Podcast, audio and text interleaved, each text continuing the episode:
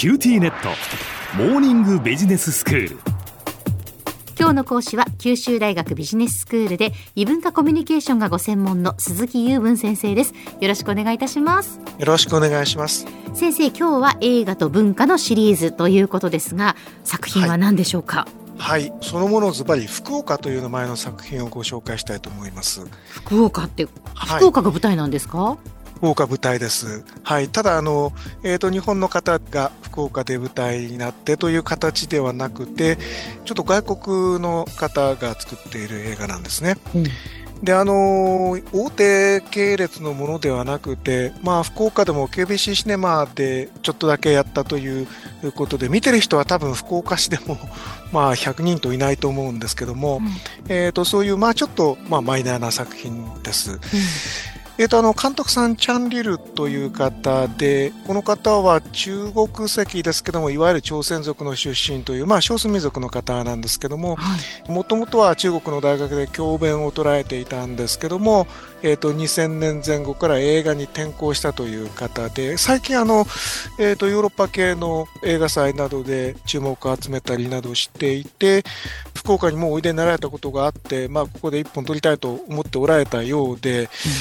福岡というその後のズバリの名前の映画ができたというわけです。中身はですね、どちらかというと小品という短編小説という感じの作品でして、誰もが見てもものすごい迫力で、10年経っても印象が残っているとか、そういう感じの作品ではなくて、純文学の短編小説的な作品ですので、ちょっと例えば小学生の方がご覧になられても、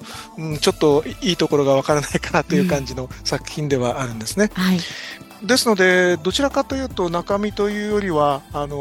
こういうのがあるんだよというご紹介になるんですけども、ちょっとだけ中身を申し上げておきますと、韓国で古本屋をしている中年の男性がちょっと不思議な女性に誘われて福岡へやってきて、でそこでかつて一人の女性をめぐって争った恋敵の、部活の先輩が福岡にやってきていて、そこで居酒屋をやっているところに、巡り合って、非常に仲は悪いんですけども、昔の思い出がだんだん蘇ってくるというような話なんですね。で、小学生がそれを見ても何のこっちゃと思うでしょうけども、僕らが見ると、恋敵がこういうところで会うんだよなという形なんですが、どうもこの不思議な女性というのが、その当時のその二人が争った女性の化身なのかもしれないですね。よく分かりません。で、またその福岡に来て居酒屋をやっている韓国の先輩というのは、どうもその女性を追って、福岡に来たようだということなんですね。で、福岡の随所いろんなところが映るんですが、昔大林監督が尾道を描いた時と同じで、観光地然としたところがどんどん出てくるような、よくあるテレビドラマのようなものではなくて、出てくる風景というのは、例えばその裏ぶれた居酒屋であったり、あるいはいろんなそのお作り酒屋さん、あるいは醤油屋さんみたいなところであったり、一つ象徴的な存在として電波塔が出てくるんですね、天神というか大名地区の電波塔なんですけども、テレビ塔なのかな、そういうのが映っていて、印象的ではあるんだけれども、誰もが知ってる福岡という観光客の方が見て喜ぶような光景ではないというもので、一度ここで映画を撮ってみたかったという監督さんの、欲望は満たされたんだろうなという感じはします。なるほど。で、こういうのって最近はですね、どこにも映画を下支えするそのフィルムコミッションのようなものが、各地にいろいろあって、いろんなロケを誘致したりとかっていう活動がありますよね。昔福岡でもそういうその福岡でことさら撮って、で福岡のコミッションが応援したというようなことで福岡が舞台になった作品いくつかあるわけなんですけども、これもその一つといえば一つなんですけども、非常に地味な存在です。で、これ多分ですね、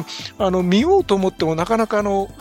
ェブで配信してるとかという作品でおそらくないと思うので、なかなか見るのは大変なんですけども、映画が好きな方になるとこういう貴重な機会を捉えてみるというのも一つの楽しみなわけなんですね。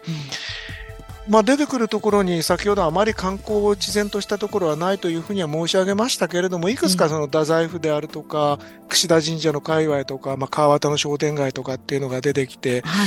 知ってる人はああここが出たなっていうのは分かるような出来になっています、うん、で福岡っていうのは考えてみるとその映画の舞台、いくつかなってるということはあるのですけれども、もう終わってしまいましたけどアジアフォーカス福岡国際映画祭ですね、はい、あるいはこれはまだ残ってますけど福岡アジア映画祭とかそういうので力の入ってる土地柄でもあるし、あるいは福岡市の総合図書館の映像ホールのシネラの活動も非常に全国的に見て貴重な活動であって、うん、福岡っていうのとその地味な映画作りというのとが結びつくっていう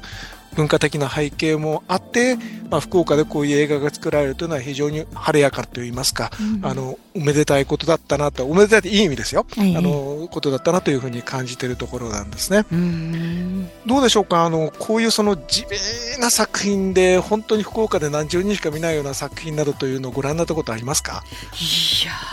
ーなかなかやっぱりその見る機会がない。先生、私最近、柳川というタイトルの作品を何かこう映画の宣伝で CM で見たと思うんですけど、なるほど、あれは何か関連があったんでしょうか？この監督の作品ですね。まあ、3部作でなんか福岡や、あるいは韓国を舞台にして、まあ、3部作と称して場所の名前がそれぞれ福岡、柳川、それからもう一つ韓国の場所があるんですけども、こういった3つのもので連作として作られたようですね。それでいろんなところでご覧になられるんだと思うんですけども、地元のまあ、コミッション以外の応援団みたいな方々もいろんなパンフレットを作ったりしている、ロケ地マップなどを作ったりして活動されてましたので、そういうところで目にされたのではないかなと思いますね。なるほど、うん、では先生、今日のまとめをお願いします。はい、わかりました、本日ご紹介いたしましたのは、まあ、映画に力を入れている福岡という地を舞台に選んでいただいた作品で、もともとは韓国出身だけれども今中国の国籍を捉えているという、まあ、アジアの仲間の方で外国の方が作られた作品で、非常に地味な作品ですけども、ぜひ機会を捉えてみてくださいというご紹介でありました。今日の講師は九州大学ビジネススクールで異文化コミュニケーションがご専門の鈴木雄文先生でした。どうもありがとうございました。ありがとうございました。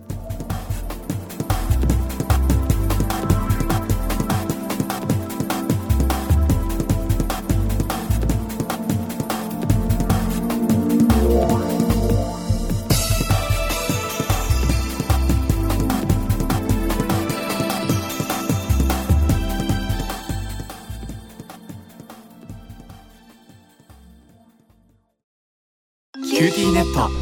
お乗り換えのご案内です。毎月のスマホ代が高いと思われているお客様、キューティーモバイルにお乗り換えください。あなた乗り換えるわよ。お父さん早く乗り換えるなら今、格安スマホのキューティーモバイル。